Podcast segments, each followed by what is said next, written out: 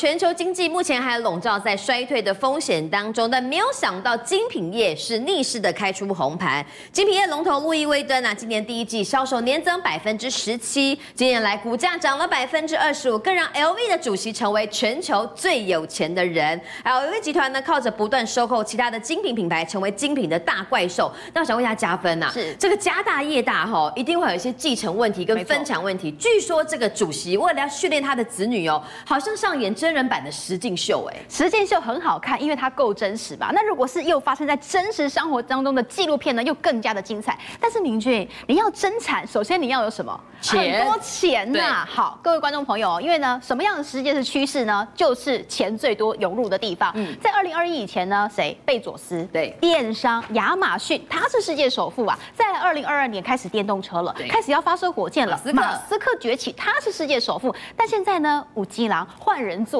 好，全世界最狠的男人是谁？他的名字叫做阿诺特，对，长这个样子，一定要认识他。好，这个时候大家会觉得说他是谁？我不是很熟悉呀。马斯克、贝佐斯我听过了，阿诺特我没什么印象。来，我们来举几个品牌，你就知道他们家有多有钱了。嗯，LV 他们家的哦，Dior 他们家的啊，精品包包，还有呢，Fendi 他们家的，是最近很红。结婚要不要戴婚戒？要啊。Tiffany 他们家的也是他的，还有男生朋友爱喝的酒啊，轩尼诗啊，也是。是他们家的，哈，还有做葡萄酒等等的，好，全部都是他们家集团的产业啊。他就是这集团的大老板，叫做阿诺特。好，好，这个时候呢，大家会想说，哇，为什么到了二零二三年之后，光是这疫情期间，让奢侈品变成了现在时下的趋势潮流，所以他变成世界首富了嘛？对，他赚了最多钱了嘛？大家觉得很奇怪啊。对呀、啊，因为当时不是当时疫情期间，大家也不出门不逛街，消费缩手，怎么去年赚这么多钱呢？好，所以他们自己也开始内部开始看了数据之后，他们发现说。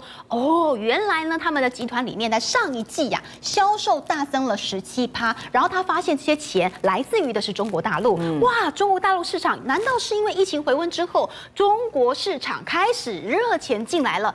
营收在二零二二年呢、啊，创下史上新高，八十六点一亿美金啊。嗯、所以他想说，嗯，那应该是中国大陆的钱进来了。对，所以 LV 的这样的一个集团，奢侈品消费市场全部都火热起来。但是他们又发现一件事情了，就像刚刚明君说的嘛，有些人可能疫情之间没有工作了，嗯、没有薪水了，嗯、怎么有办法去买奢侈品？于是他们开始剖析，原来这一切全部都来自于人性啊，人性。因为大家会想说，有一群人，他们可能没有一呃没有工作之后没有薪水，但是这一群人，他们可能本来就不会去买奢侈品，对不对？嗯、好，再来有另外一群人哦，比如说小资族啦，嗯、比如说他本来薪水就是四五万块啊，三四万块啊。哎，他本来可以出国玩的，嗯，但是他在疫情期间他出不了国哦，没办法用花钱去出国玩了，是，他就把这一笔钱两三年存下来喽。嗯、再来，他们发现了怎么样？他们发现说呢，后疫情时代崛起，有一群人叫做 YOLO 族。什么是 YOLO 族？这是英文的缩写啊，好、嗯、，You Only Live Once，嗯，你只活一次啊，活在当下的意思。然后你又去看新闻，就说哦，每天都是几万人、几万人确诊啊，嗯、又是几百人、几百人死掉了，火葬场排一大堆人啊。那我那个户头的钱要干嘛？我一直现在花掉啊！对，所以就有所谓的报复性消费就开始出来了。嗯，好，再来喽！你要报复性消费，你要钱要丢去去哪里？你让我想说，我要去买我想买而且值得信赖的名牌包包、名牌鞋子。但是你要去想哦，因为疫情期间有可能是在线上消费的。如果你去买小牌子，但是要两三万块，你敢上网去选吗？不敢，不敢，没有信任感。所以呢，他们会去选这种大牌子的，有信任。度的好，他们会去他们的官网上面进行消费，所以现在形成了一种大者恒大，小者可能就直接灭亡。因为这是有品牌，你有信任度，你会上网去做选购，钱都进到这边来。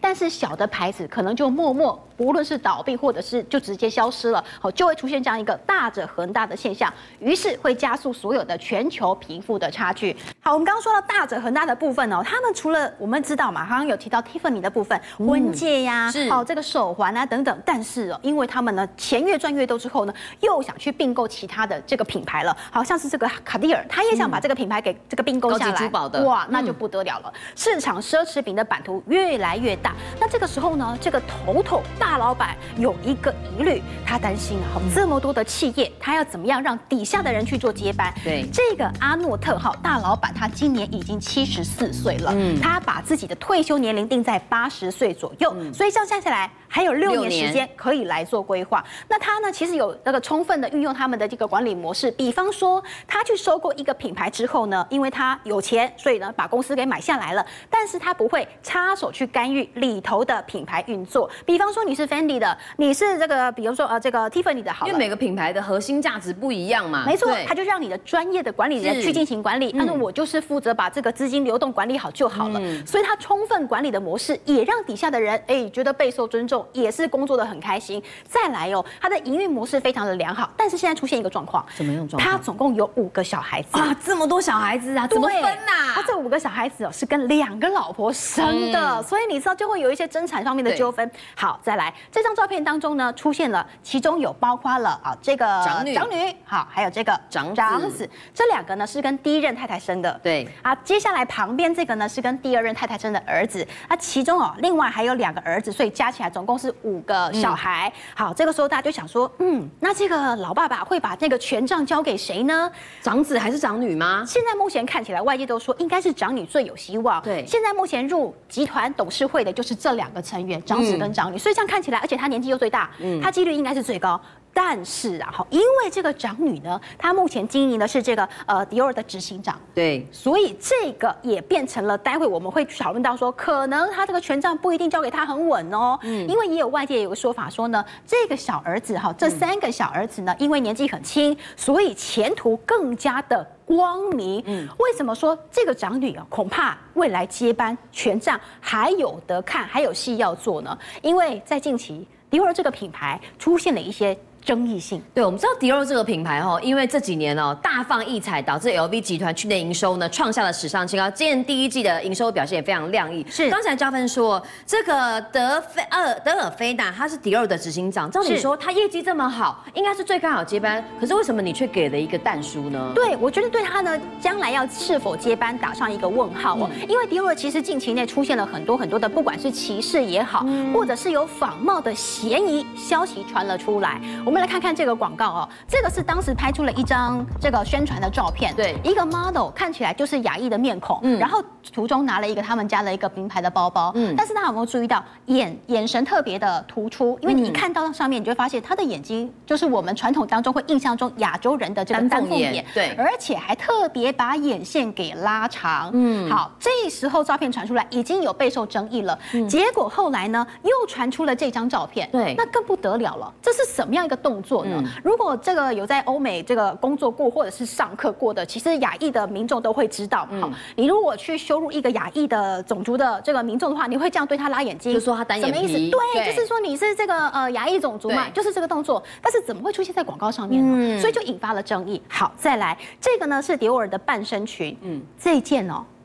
十三万块，十三万一件裙子啊，对，十三万块，哇，高不可攀啊！然后呢，价格哈还不足以说让我们觉得说有一点夸张啊。夸张的是什么？夸张的是说它这个版型，他说这是代表迪奥的裙子的版型，是迪奥的标准标准型的这样的一个裙子。嗯、那另外有人就发现了不对哦，这个中国大陆的这个呃民众就发现说，那跟他们的汉服的马面裙非常的相似啊，长得很像过去的汉服马面裙，可是迪奥说是他们自己设计的专利。是啊，好，那你就说，那你说大家其实。时尚嘛，哈，大家互相参考，那个无可厚非。嗯、但是你不能说是你们家品牌自己的这个呃原型出来的嘛，嗯、好，就惹惹怒了很多的中国大陆的网民，嗯、要求他能够来做下架。嗯、那为什么他们要去重视中国民众的心声？嗯、因为他们发现刚刚提到了嘛，好，中国大陆很多的钱都拿去买奢侈品，对，再来大家很多的重点，中国大陆的消费好占了奢侈品的三分之一，全球三分之一的奢侈品都是在中国买的哎，所以呀、啊，一定要重视他们的想。法嘛，好，大家会想说，中国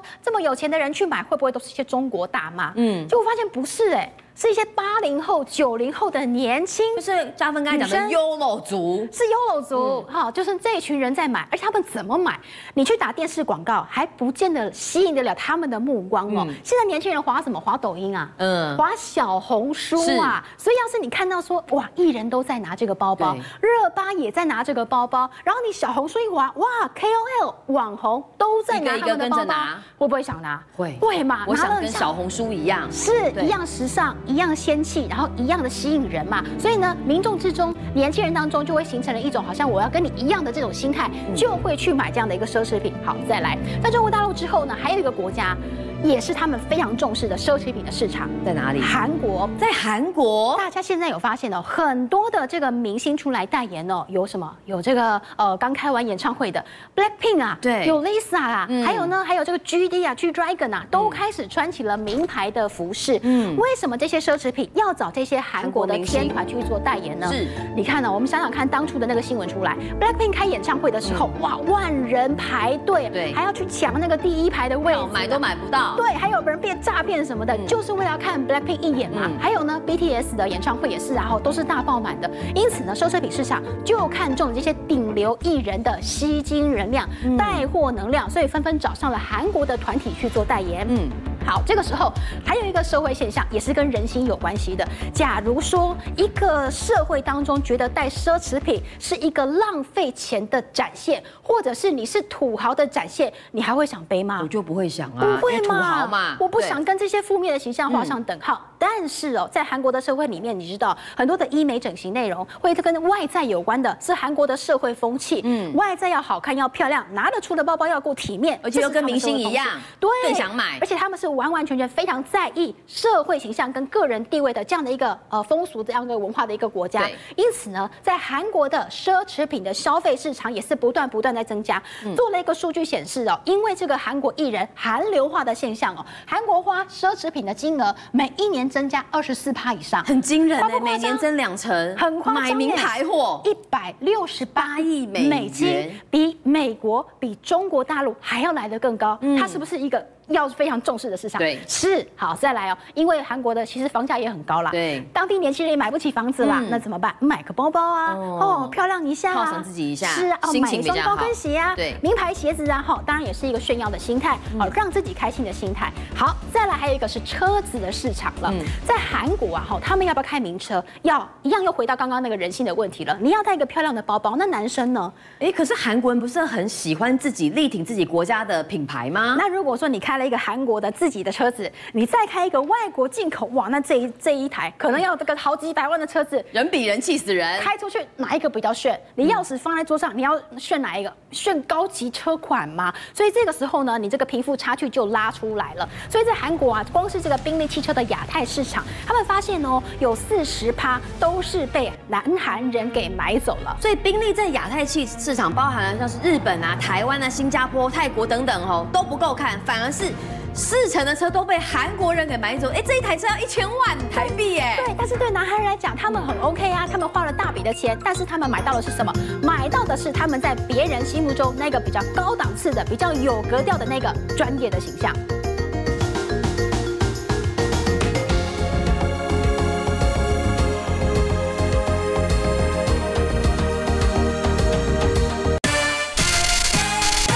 政界、商界、演艺界。跨界揭秘，重案、悬案、攻击案、拍案惊奇，新闻内幕、独特观点，厘清事实，破解谜团。我是陈明君，我是李佳明，敬请锁定《五七新闻网》，真相不漏网。